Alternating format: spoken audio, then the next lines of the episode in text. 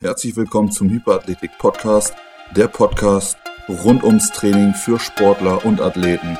Und wir sind eure Coaches Max, Andi und Patrick und wir haben wieder für euch spannende Themen vorbereitet.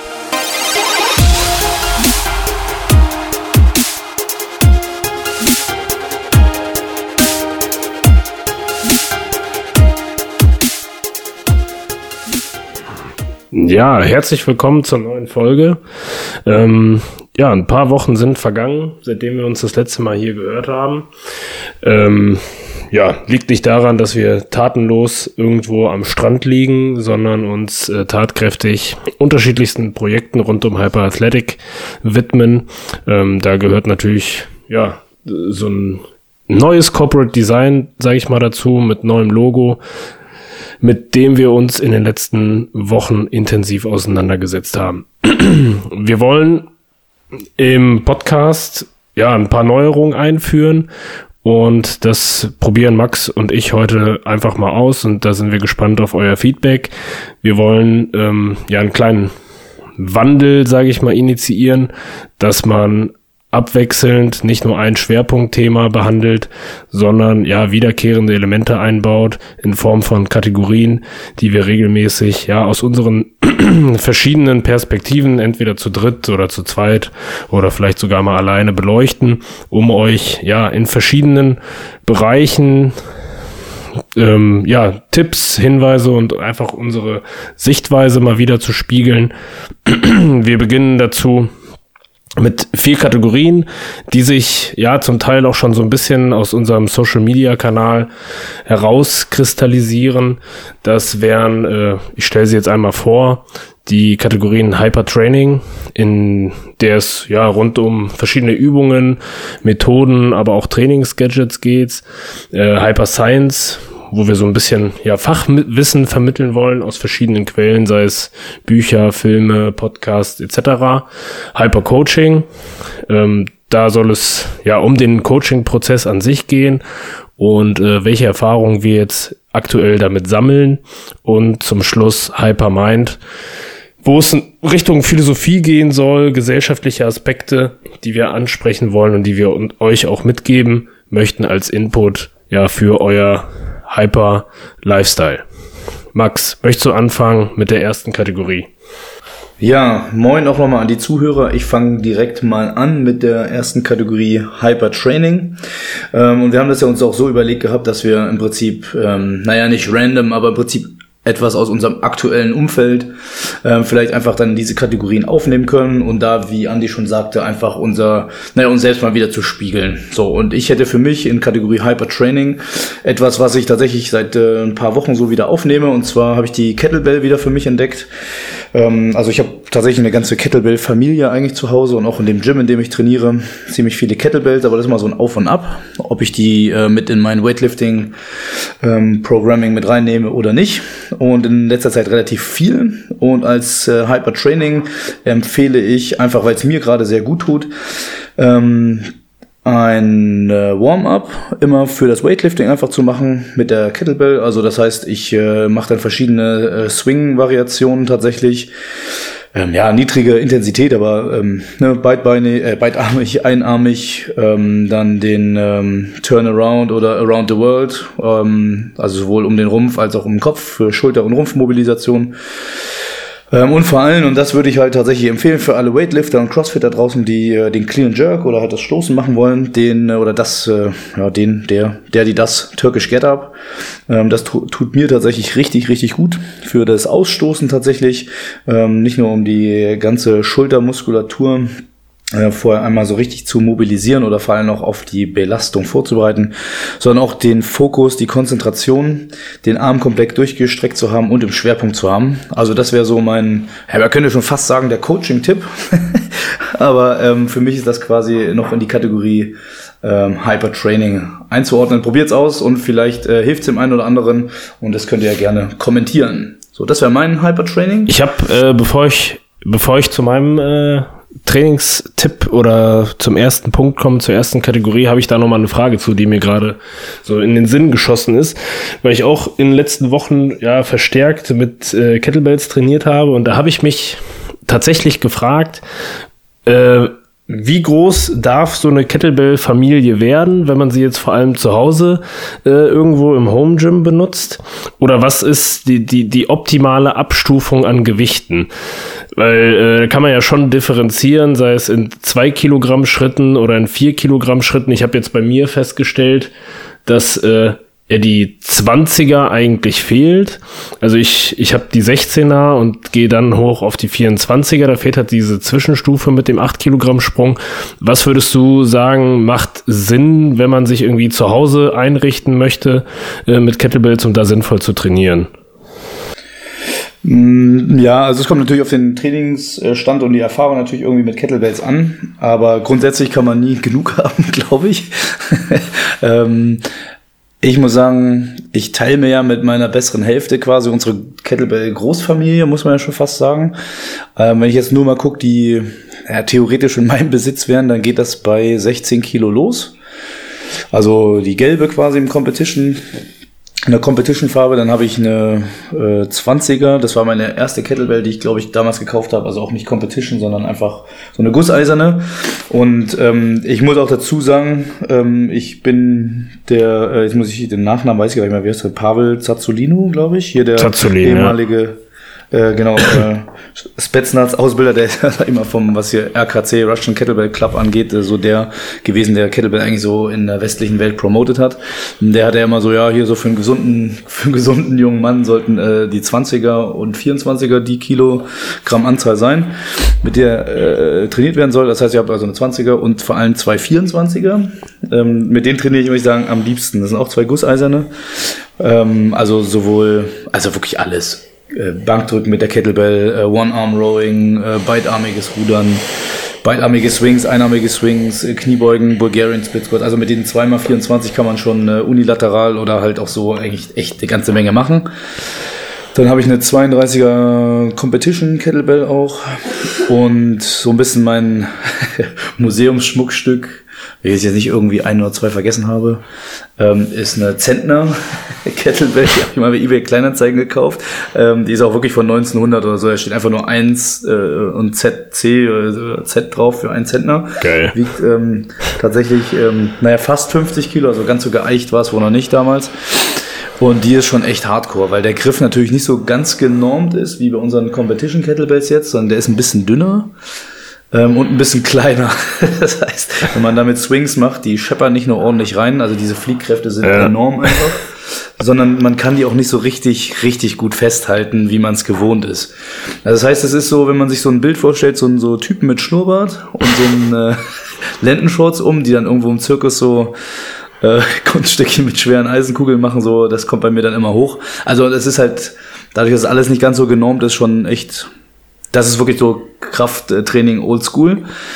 Ähm, so, und jetzt muss ich noch mal gucken, die Kettlebell Großfamilie, dann haben wir noch eine, eine 12er, eine 8er haben wir nicht, die fehlt uns tatsächlich auch, aber so von meinem Thronfolger, der hat natürlich auch eine, eine 2 Kilo Kettlebell. Geil. 2 Kilogramm Kettlebell.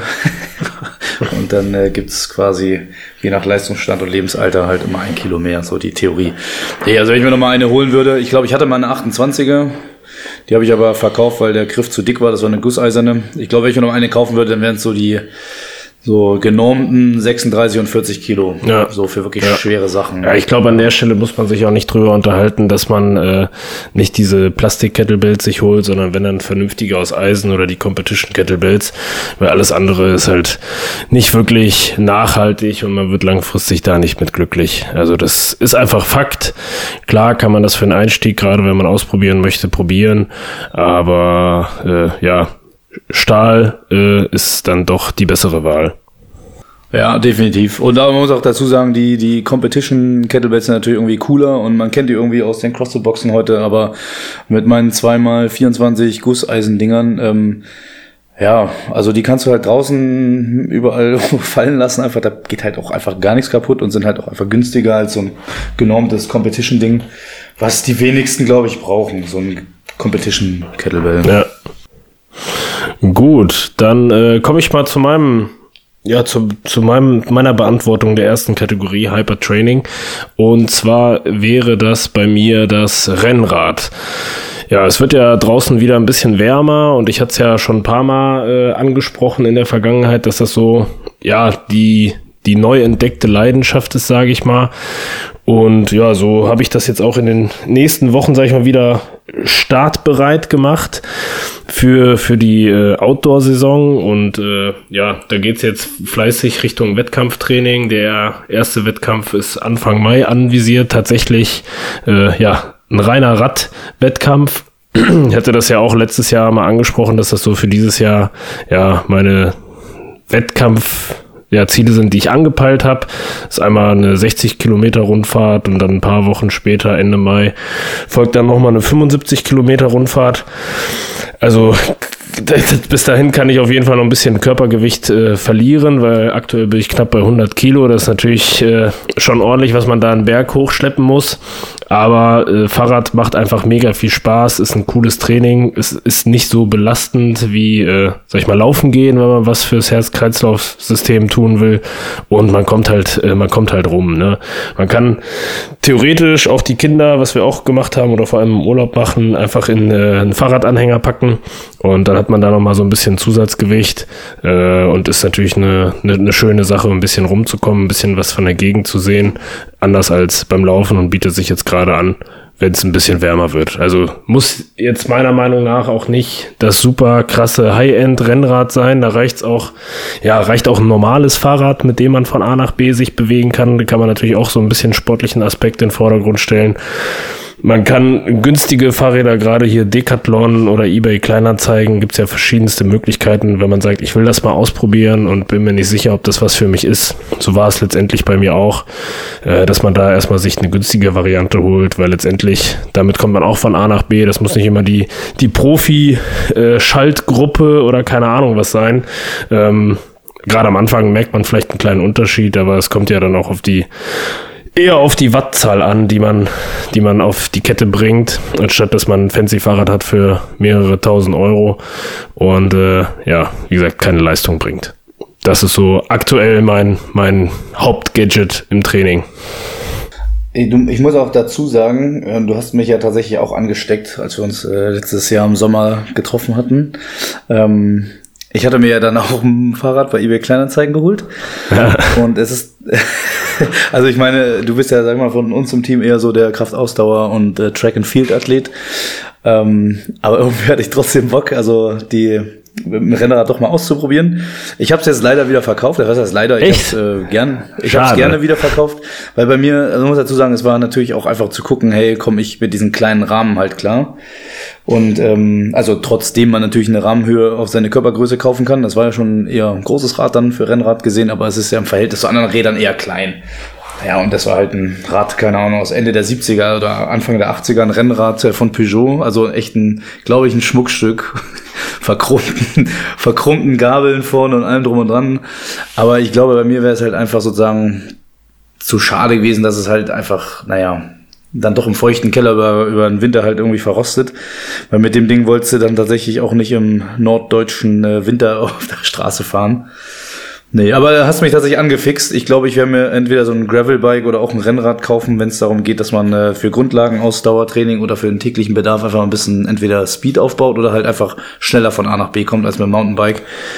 Ja. Was man äh, beim, beim Rennrad oder auch so Gravel, also die, so diese sportliche Schiene berücksichtigen muss, gerade als äh, großer Mensch oder jemand, der ja viel Bein- oder Rückenlastiges Training macht, sind halt so diese Rahmenproportionen. Also das hätte ich auch nicht gedacht, aber je nachdem, wie du halt auf dem Fahrrad sitzt oder was für Möglichkeiten hast du, die, den Lenker einzustellen oder auch die Sitzhöhe zu verstellen, hast du halt auf Dauer, also alles, was länger als 90 Minuten fahren ist eine extreme Belastung auf den unteren Rücken. Also das merke ich schon. Da, da, muss ich nicht irgendwie eine große Kilometerzahl abreißen, dass irgendwann der, der Rücken einfach mega zumacht, allein durch diese Sitzposition, weil du immer halt vorgebeugt bist und je nachdem, wie du dann halt fährst, also ich weiß nicht, vielleicht hat da jemand irgendwie einen Profi-Tipp und ich, oder ich mache irgendwas falsch, aber ich glaube, das hat einfach was mit den Körperproportionen auch zu tun. Deswegen, äh, ja, lieber mal draufsetzen und eine Runde im Laden fahren oder irgendwo irgendwo, wie gesagt, bei eBay Kleinanzeigen mal austesten, dass man so grob äh, mit, seinen, mit seinen Körperpartien dann auch auf dem Rad langfristig klarkommt. Ja, definitiv. Also man sollte es vorher testen. Im Endeffekt war es ja bei mir das Gleiche, dass man dann sagt, hey, irgendwie, ja, es macht doch irgendwie einen Unterschied, ob man sich mal äh, vom Fachmann quasi einstellen und beraten lässt oder halt ähm, genau sich den Rücken schrottet. Ja. also, ne, und dann ist auch noch eine Preisfrage einfach. Definitiv, definitiv. Gut, dann kommen wir zur nächsten, nächsten Kategorie, ja. Genau, ähm, Hyper Science, also ja, wissenswertes Fachwissen, Buch, Podcast, Film, Serie, wo man irgendwas draus mitnehmen kann. Und auch da nehme ich jetzt was, sozusagen, was äh, gerade mich beschäftigt oder ich gerade lese. Und irgendwie ist gerade alles im Zeichen von äh, Kettlebell oder ähnlichen. Ich hatte es angesprochen, Pavel äh, Zazulin, ich habe seinen Nachnamen gerade nicht auf der Pfanne. Ähm, der eben diese Kettlebell-Bücher auch veröffentlicht hat. Und der hatte äh, ein Buch geschrieben, was ich gerade lese, ähm, weil ich geschenkt bekommen habe, und zwar The Naked Warrior. Und ähm, im Prinzip geht es um ja, Master the Secrets of Super Strong Using Bodyweight Exercises Only. Man muss dazu sagen, dieses Buch ist halt von Anfang der 2000er, oder ja genau, Anfang der 2000er. Ähm, in einer Zeit, wie gesagt, als ähm, funktionales Training, Kettlebells und ähnliches noch nicht so der Hype waren und vor allem auch die Möglichkeiten, sag ich mal, Wissen darüber zu erlangen, nicht so verbreitet waren, wie es heute durch Instagram und Co. einfach auch der Fall ist.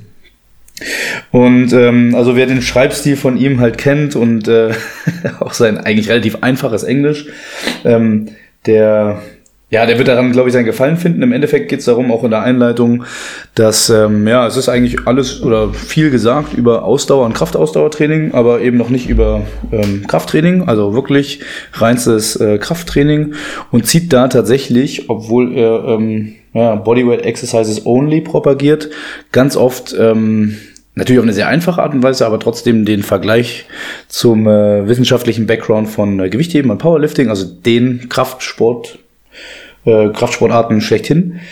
Und ähm, schneidet natürlich ganz oft seinen ehemaligen äh, Spetsnaz äh, Hintergrund an, indem er sagt, naja gut, pass auf, äh, wir ist unbestritten, dass irgendwie ähm, Eisen heben irgendwie das Mittel ist oder so vermeintlich das beste Mittel ist, um wirklich Kraft, also Strength aufzubauen.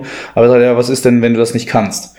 So, und dann schneidet er eben, wie gesagt, seinen äh, Spetsnaz-Hintergrund an, dass du halt aus nix irgendwas zaubern musst. Aber im Grunde genommen ist es, ähm, und deswegen empfehle ich es auch, eigentlich ein cooles Buch, weil es einerseits ähm, Kraft, Kraftentwicklung in seiner reinen Form einfach mal wieder sozusagen auf den, äh, auf das Wesentliche ähm, bringt, nämlich ähm, naja, es geht um Widerstand und nicht um Gewicht oder nicht um Eisen, Kilogrammanzahl, sondern es geht um ähm, Widerstandstraining. Und das kannst du halt auch ganz einfach, die Calisthenics-Bewegung zeigt uns das, halt auch über dein Körpergewicht ähm, steuern. Also über so die Übungen, die Liegestütz, also One-Arm, Push-Up und auch ähm, Pistol, also Single-Leg äh, ähm, Squat. Was so die Hauptübungen des Buches, wie gesagt, sind. Ähm, Andererseits zeigt es halt auch einfach sozusagen ähm, für viele auf, die viel reisen oder dienstlich, beruflich unterwegs sind, ähm, dass man nicht immer einen Zugang zum Gym braucht. Ja, zweifelsfrei ist halt ein voll ausgestattetes Gym oder Box halt das Ding zum Trainieren. Ähm, die Frage ist halt sozusagen, ob man Athlet, und das ist ja so ein bisschen die Hyper-Idee auch, ob man halt Athlet ist und sein kann, egal wie die Umstände sind. Ähm, und deswegen finde ich halt dieses Buch, also ich habe jetzt so viele Punkte, sag ich mal, angerissen, ähm, finde ich das Buch irgendwie so lesenswert. Ich kann es nur äh, empfehlen, auch äh, ist lesenswert auf Englisch, ist nicht sonderlich äh, schwer. Er ist selber ja auch nicht Englisch-Muttersprachler gewesen. Ähm, es ist witzig, es ist tatsächlich aber auch sehr informativ, was äh, Krafttraining angeht und man nimmt halt ähm, wirklich einfache Übungen, einfache, ich nenne es mal Programmings mit für ähm, ja, Körpergewicht basiertes Training, wo man sich einfach, ey, habe ich schon mal hingekriegt, äh, einarmigen Klimmzug oder einarmige Liegestütze und wie sieht's eigentlich aus mit Pistols so? Also ich meine, das kennt man so ein bisschen durchs CrossFit, aber ähm, ja, cooles Buch, äh, sehr sehr zu empfehlen tatsächlich. Ja. Also ohne das Buch jetzt zu kennen, aber von dem, was du berichtet hast, äh, hört sich das so an, als würde der sich da halt im Wesentlichen auf die Basics konzentrieren äh, die du halt überall jederzeit durchführen kannst, um halt diese Kontinuität, sage ich mal, einfach zu gewährleisten. Ja, genau. Und im Grunde genommen, ähm, es schneidet halt auf einer direkten, aber manchmal auch indirekten Ebene halt unseren Podcast zum Beispiel mit diesen Trainingsprinzipien an. Ne? Also dass diese Consist Consistency, Regelmäßigkeit einfach der Schlüssel zum Erfolg ist und dass halt Kraft, also wenn man aus einem so wie ich jetzt oder Patrick aus so einem kraftdominierten Sportbereich kommt oder auch für äh, Track and Field Athleten, die halt einfach in ihrer Offseason wirklich an Kraftaufbau interessiert sind, dass die Regelmäßigkeit entscheidend ist und dass ich halt den Widerstand einfach durch Basics, genau durch das äh, durch Trainingsprinzipien, aber halt auch mit meinem Körpergewicht einfach steigern kann. Das ist halt das Coole. Kurzes Team Timeout. Danke, dass du bis hierhin gehört hast. Wenn der Podcast dir gefällt, dann empfehle ihn doch gerne deinen Freunden und hinterlasse uns eine positive Bewertung bei Spotify oder Apple Podcasts. Du kannst den Podcast abonnieren, damit du keine Folge mehr verpasst. Viel Spaß beim Weiterhören. Gut, dann komme ich mal äh, zu meinem Punkt Hyper Science und da ja ist das ja ein Buch Schrägstrich Hörbuch, Schrägstrich eine Person, äh, wurde mir bei Audible vorgeschlagen. Und zwar äh, habe ich mittlerweile zwei Hörbücher reingezogen von Ross Edgley.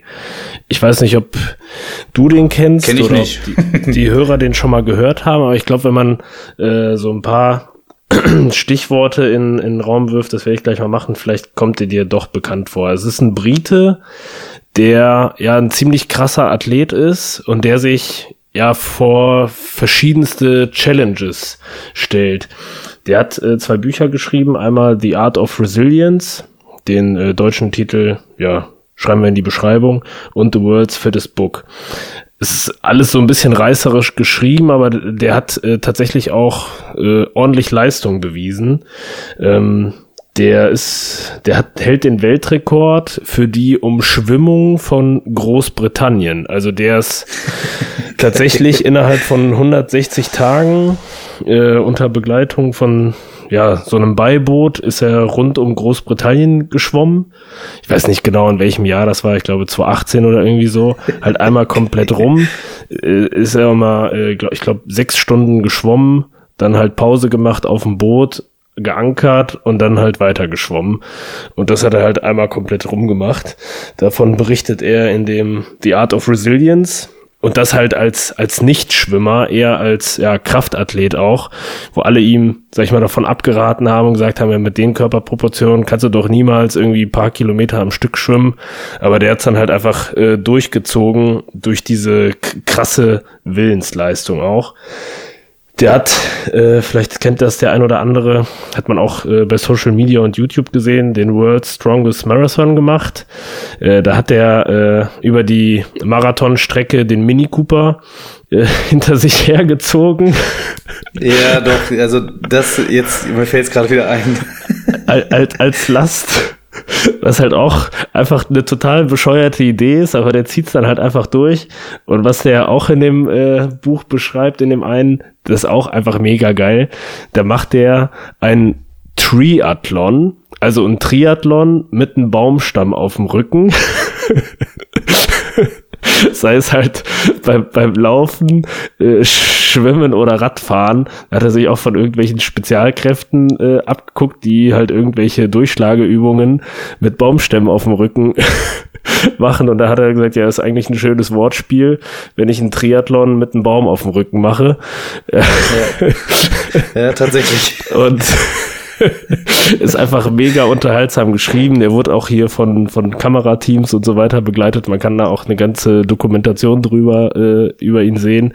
Also es ist erstens mega unterhaltsam, aber halt auch dieser Ansatz, ich äh, setze mir ein Ziel und ich ziehe das einfach durch, egal wie verrückt die Leute mich erklären oder egal wie verrückt diese Idee scheint. Ähm, ja, was auch so ein bisschen dieser, dieser Hyper-Gedanke ist, einfach sich eine Challenge setzen und, und, und knallhart durchziehen. Also einfach mega geil, der Typ. Und äh, ja, finde ich einfach inspirierend. Ja, definitiv. Richtige Kante. Er, er, er, er, sieht halt auch einfach aus wie so ein Bodybuilder. Und wenn man den so anschaut, kann man sich nicht vorstellen, wie der da irgendwo in Großbritannien oder in einem Swimmingpool schwimmt. Aber äh, ja, der hat's halt durchgezogen, steht im Guinness Buch der Rekorde und ist einfach eine krasse Leistung. Ja, definitiv, ja. Also ähm, ich habe es mir tatsächlich jetzt, also nicht nur auf Instagram gleich, äh, habe ich ihm nicht gefolgt, mache ich gleich. Und ähm, ja, also gerade so die Berichte über, wie, wie geht man an solche äh, Ausnahmebelastungen ran, ich, also das würde mich interessieren tatsächlich. Ich habe schon was mitgenommen von heute quasi. hervorragend. Das ist ja der Sinn. Also ich finde es auch gut. Ähm, ja, mal gucken, ob ich das äh, toppen kann oder zumindest ähm, anderweitig äh, quasi was über Coaching oder Coaching-Tipp oder über wie auch immer man das packen wir in der nächsten Kategorie sagen kann. Ähm, ja, äh, als Tipp weiß ich nicht oder als Coaching-Thema, was mich beschäftigt, hat in den letzten Tagen und Wochen oder mir immer wieder ähm, so deutlich wurde, ist, ähm, dass es als Coach, aber auch wenn man selber Athlet ist, unheimlich, unheimlich schwer ist, die eigene oder eben die des zu betreuenden Athleten, ähm, den, den Ehrgeiz sozusagen ähm, gezielt auszubremsen. Also ne, selber will man halt im Endeffekt so dieses, dieses Mindset hat man Tag, ich muss trainieren, trainieren, trainieren, trainieren, trainieren, denn nur wenn ich sehr, sehr, sehr, sehr, sehr viel trainiere, werde ich auch wirklich besser. Obwohl wir alle wissen, dass wir natürlich ähm, in den Belastungspausen halt regenerieren und dann die ähm, Anpassung auch stattfinden kann ob nun innerhalb des ähm, Mikrozyklus, ähm, Meso- oder Makrozyklus, ist völlig Wurst, aber wir wissen alle, dass es, ähm, naja, nur bei der Entlastung auch Anpassungsprozesse geben kann. Ähm, und trotzdem machen wir es halt meistens nicht oder wollen halt zu viel. Und das ist halt das, was ich, äh, mich tatsächlich als Coach auch sehr viel beschäftigt, ähm, dass man natürlich da auch dem Athleten, Schrägstrich Kunden oder je nachdem welchem Umfeld, ob nur im Verein, freundschaftlich oder halt auch ja im Endeffekt monetär irgendjemanden coacht, demjenigen auch sagen muss, äh, nein, du kriegst halt nicht die Trainingseinheiten, die du willst, weil das ist nicht das, was dir hilft, sondern ähm, und das ist halt das Schwierige, glaube ich, auch in einem Coaching-Bereich, dass man halt auch ähm, eigentlich hart oder vielleicht für manche Leute zu hart wirkt, indem man sagt, nein, du kriegst nicht das, was du willst, sozusagen, sondern das, was du brauchst. Weil im, weil im Endeffekt ist es ja auch so, man könnte, und das habe ich zum Beispiel auch ähm, mehrfach erlebt, demjenigen, ohne ihn zu vergraulen oder ohne auch diesen falschen Ehrgeiz irgendwie eindämpfen zu wollen, sagen, nee, stimmt schon, wir machen deine fünf, sechs Einheiten. Ähm, und dann geht es halt auch ein paar Wochen gut und ähm, ich habe das ein paar Mal tatsächlich beobachtet und irgendwann merkt man, ey, da kommt halt nichts mehr und irgendwann plötzlich berichtet halt der Athlet von, da geht nichts mehr, obwohl man das vorher beide, aber auch vor allem auch als, als Coach selber wusste, hey, das kann eigentlich gar nicht, also ne, so lange gut gehen, ohne dass mal irgendwie jetzt ein Deload kommen muss, ne? Und der Körper nimmt sich den dann halt von alleine den Deload. Aber ähm, das ist halt etwas, was ich so für mich ähm, schon, also schon länger mitgenommen habe, mir immer wieder so ähm, jetzt in den Kopf kommt, wenn man sein eigenes Training überdenkt. Das ist so dieses klassische Ding, ähm, naja, dass man irgendwie dann doch äh, manchmal das kleine Kind ist, was eigentlich weiß, dass wenn ich Süßigkeiten esse und nicht Zähne putze, ähm, naja, die Zähne kaputt gehen, aber trotzdem essen wir halt als Kinder und als Erwachsene immer wieder irgendeinen Kram, wo wir wissen, dass es uns äh, ne, äh, nicht gut tut und unsere Gesundheit. So, und das ist halt beim Training tatsächlich auch so. Ähm, das ist etwas, das würde ich tatsächlich auch gerne allen Athleten, aber auch äh, Coaches so mitgeben. Ähm, dass es nicht immer das ist, was äh, man selber oder der, der Athlet will, das ist das, was er wirklich braucht und was ihn zu oder sie zu äh, Erfolg auch bringt. Würdest, würdest du dann in dem Zusammenhang sagen oder die Behauptung äh, aufstellen, dass Widerstände eigentlich immer zum Coaching irgendwo dazugehören? Ja, also das ist so ein bisschen. Oder ist es vielleicht ja. so, oder ist es vielleicht sogar Aufgabe des Coaches, äh, dem Athleten oder seinem Coachee äh, Widerstände zu geben, an denen er wachsen oder seine Handlung reflektieren kann? Äh, ja, ist natürlich ähm, persönlichkeitsabhängig. Also du hast halt Athlet A und Athlet B und die können unterschiedlich äh, mit Kritik oder mit ähm, der Art und Weise, wie du halt sagst, nee, wir machen das nicht, umgehen. Das ist ja etwas, das ein Coach grundsätzlich, finde ich, halt ähm, auch einen sehr hohen Anteil irgendwie in Anführungsstrichen Psychologe ist oder halt auch krasse Soft äh, Social Skills einfach braucht, Menschenkenntnis. Und ähm, aber zwangsläufig, indem halt wir mit jemandem interagieren, kommt es halt irgendwie zu Missverständnissen, Konflikten oder ähnlichem. Und äh, ich glaube aber, dass dieses äh, demjenigen zu vermitteln, unterm Strich, nee, pass mal auf, das tut dir nicht gut, weil, und das sachlich zu erklären, ähm, bei den meisten Athleten funktioniert. Ähm, bei anderen muss es vielleicht ein bisschen härter ausgedrückt werden und bei anderen ist es halt so, okay, ähm, ja, ich lasse dich an die Wand laufen.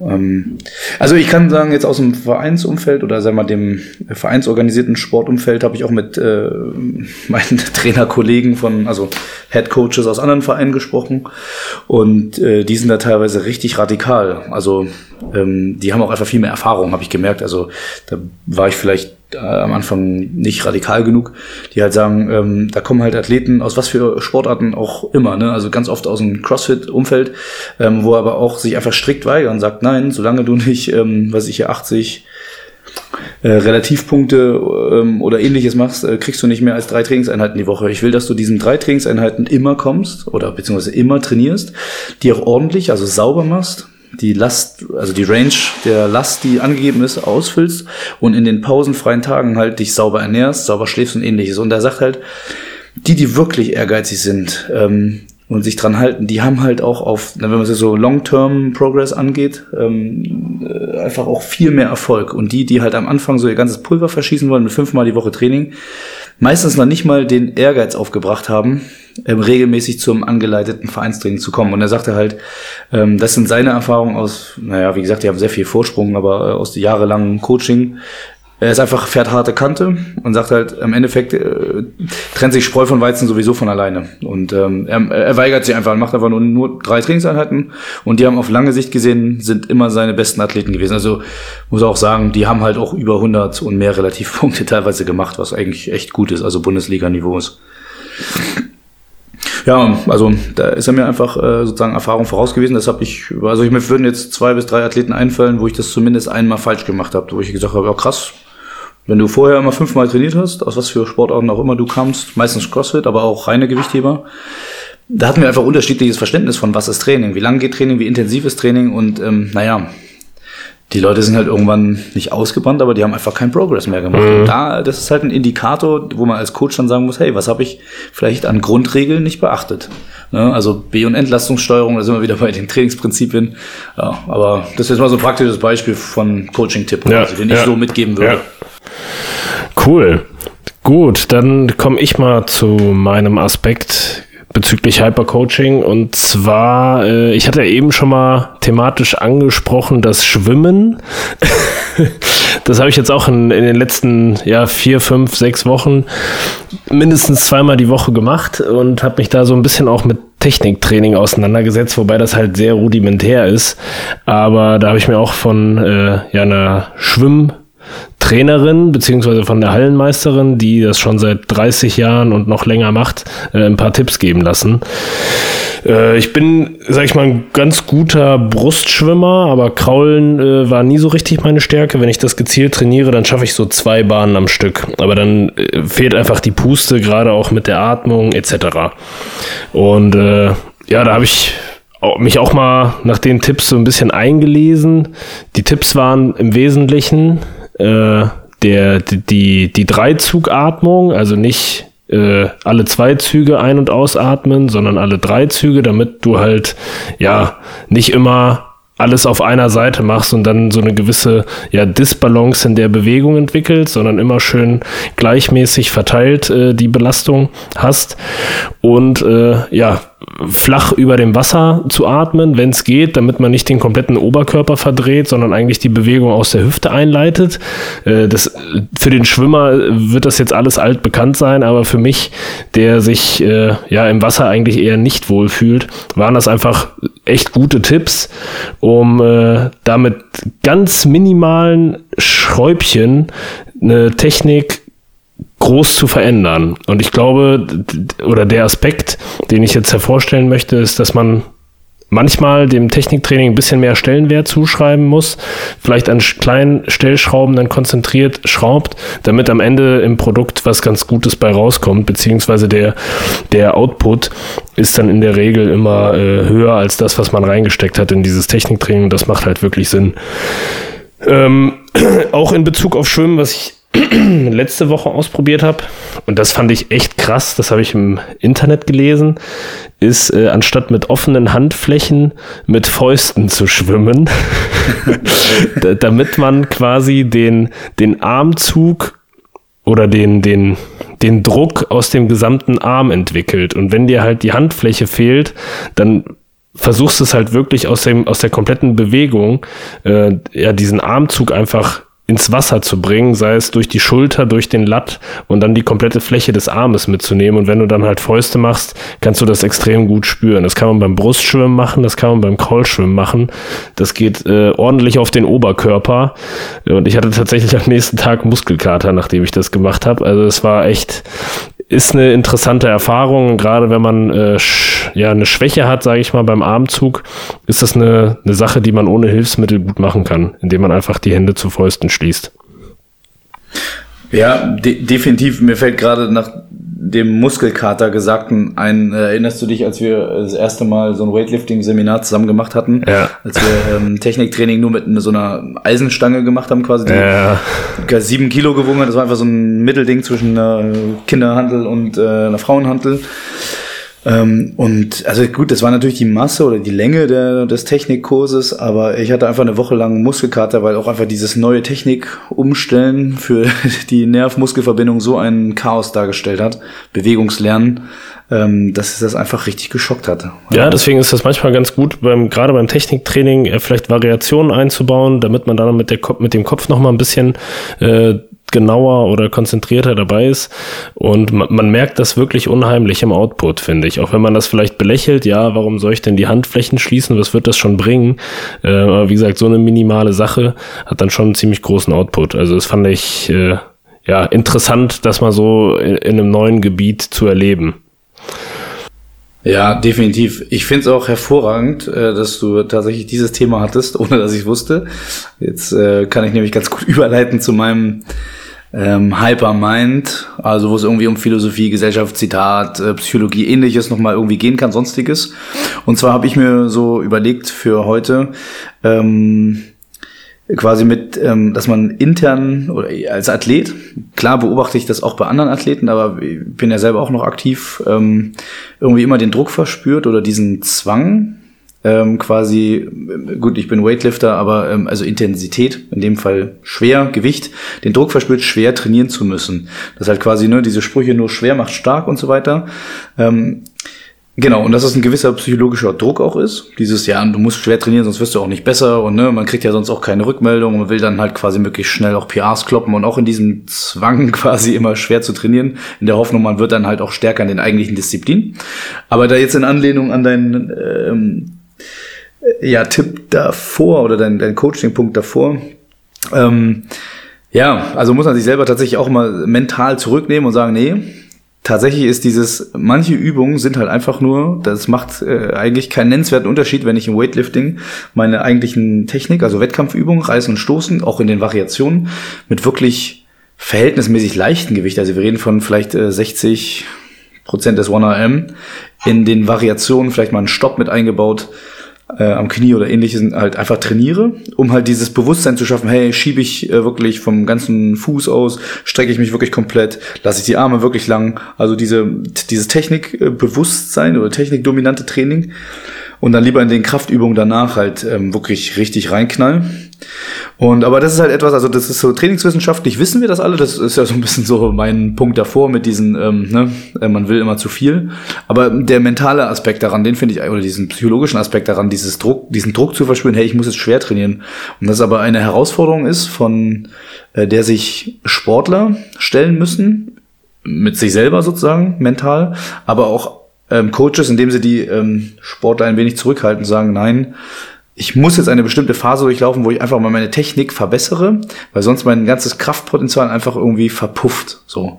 Ähm, ja, also das ist so, also diese mentale Komponente daran finde ich halt so krass, sich selber im Training, obwohl man jetzt richtig ballern will, äh, manchen Sachen auch einfach mal zurückhalten muss und wissen muss, sagen, wo man reinknallt und wo halt manchmal einfach weniger mehr ist.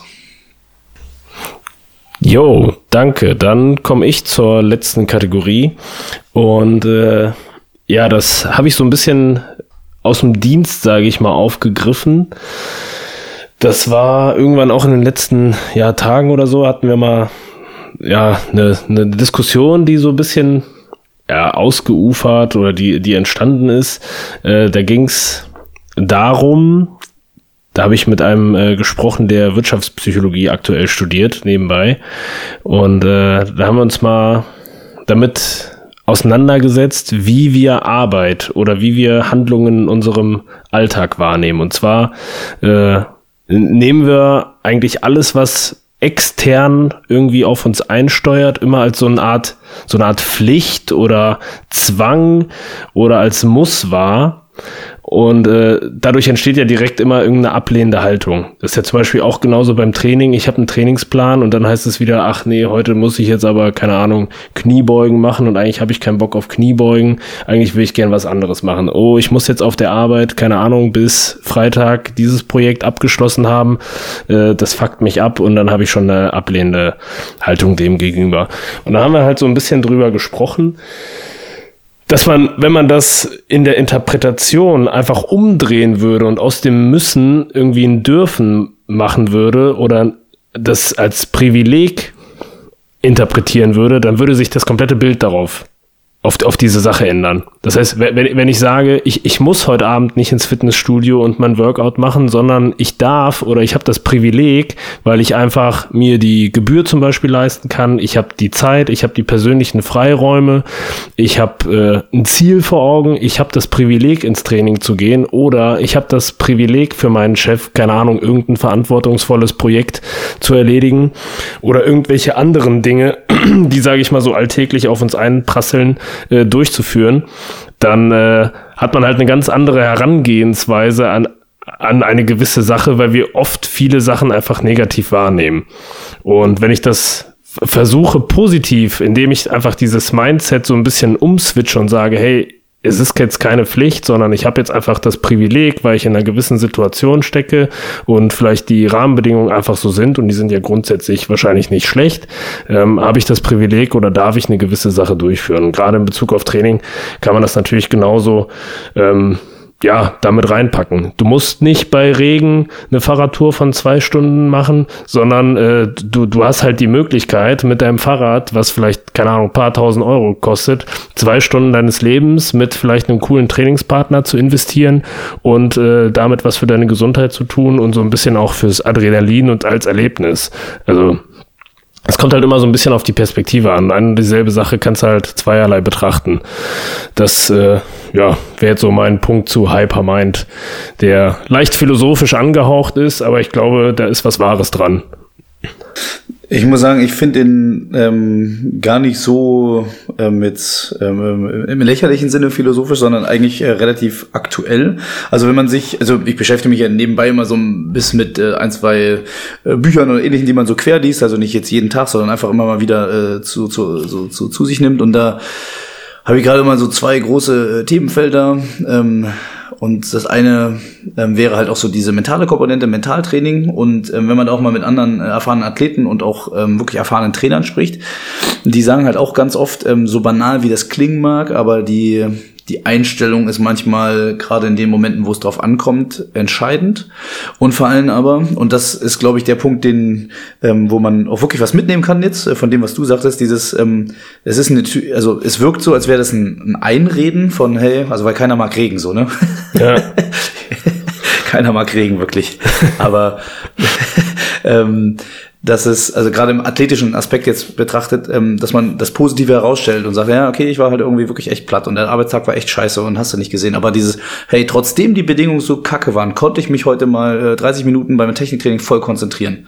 Und dass man am Ende sozusagen äh, sein Training nicht nur sieht als das Abarbeiten von Kilometern, äh, Laufleistungen, Schwimmleistungen, Tonnagen und ähnlichen, sondern auch als mentale Komponente betrachtet und sagt, hey, ich habe heute zum Beispiel A nicht aufgegeben, B, ich dran geblieben, ich habe heute sozusagen aus dem täglich Möglichen das Beste rausgeholt, um nicht morgen völlig kaputt zu sein, aber trotzdem Trainingsfortschritt zu machen und auch sich quasi am Ende jedes Trainingstages ähm, die positiven Dinge rauszuholen, weil letztendlich unser ähm, unsere, äh, ja, unsere Psyche auch dadurch konditioniert wird. Ne? Also verbinde ich mit Training etwas Positives. Bin ich dadurch selbstbewusster, gehe ich dann auch in intensiven Lebens- und Trainingsphasen ähm, positiv aus solchen Trainings hervor. Und dann insbesondere vom Wettkampf, wo man so die Wochen zurück betrachtet und ja, alles war kacke und eigentlich, ähm, ja, da war ich noch ein bisschen wackelig und da war stressig und ich habe nicht richtig gegessen und nicht richtig geschlafen und dieses Ganze, was dann halt so kommt. Also der Rattenschwanz sozusagen, man konditioniert sich dann nur das Schlechte zu sehen und dann geht man auch völlig schlecht mental in Training rein oder in eine Hochleistungsphase Phase einfach.